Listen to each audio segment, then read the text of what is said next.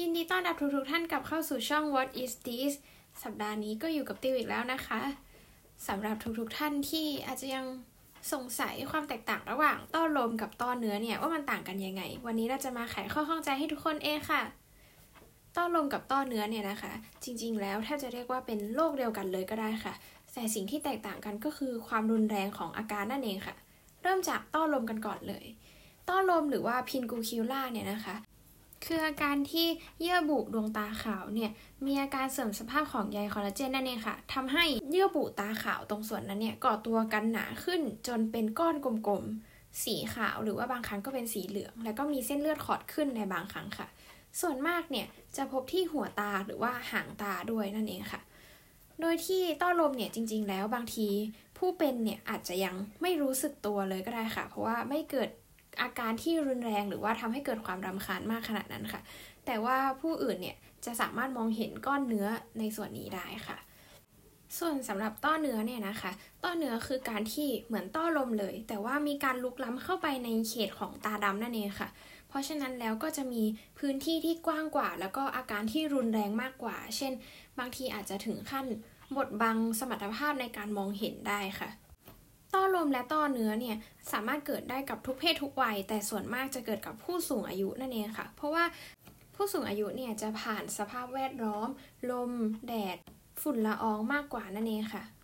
ทั้งสองโรคเนี่ยนะคะ อาจจะไม่ใช่โรคที่ร้ายแรง หรือว่ามีผลกับการใช้ชีวิตขนาดนั้น เพราะว่าบางทีผู้เป็นเนี่ยอาจจะยังไม่รู้สึกถึงอาการของตัวเองเลยก็ได้ค่ะ เพียงแต่ว่าจะมองเห็นเป็นก้อนขึ้นมาเท่านั้นค่ะ แต่ว่าในบางครั้งเนี่ยก็อาจจะมีอาการที่รุนแรงมากขึ้น อย่างเช่น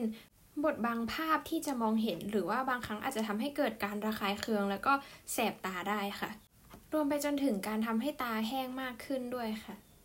ส่วนสาเหตุที่ทำให้เกิดต้อลมและต้อเนื้อเนี่ยนะคะ ยังไม่เป็นที่แน่ชัด แต่ว่าจากการสังเกตทั้งหลายและข้อสันนิษฐานต่างๆนะคะ คนพบว่าจริงๆ แล้วอาจจะเกิดจาก การที่เราใช้สายตาเยอะ แล้วก็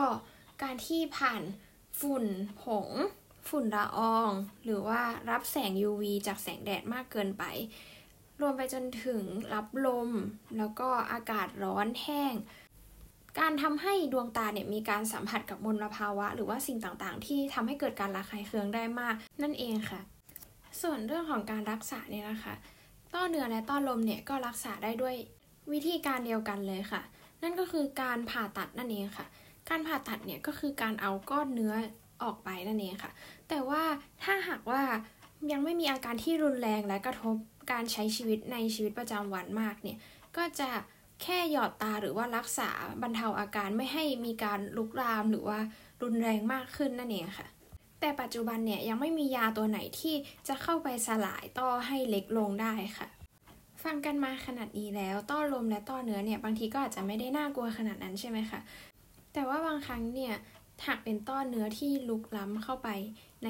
ลูกตาดำเนี่ยค่ะ ก็อาจจะกระทบการใช้ชีวิต และบางครั้งอาจจะทำให้มีการดึงรั้งของลูกตาดำทำให้เกิดสายตาเอียงได้ด้วยนั่นเองค่ะ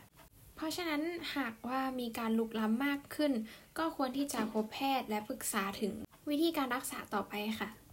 และที่สำคัญก็คือต้อเนื้อและต้อลมเนี่ยมีโอกาสที่จะเกิดซ้ำได้ด้วยนั่นเองค่ะ เพราะฉะนั้นแล้วถึงจะรักษาหายแล้วก็ควรที่จะรักษาดูแลดวงตา เช่น โดยการใส่แว่นดำลดการจ้องแสงโดยตรง แล้วก็ควรที่จะ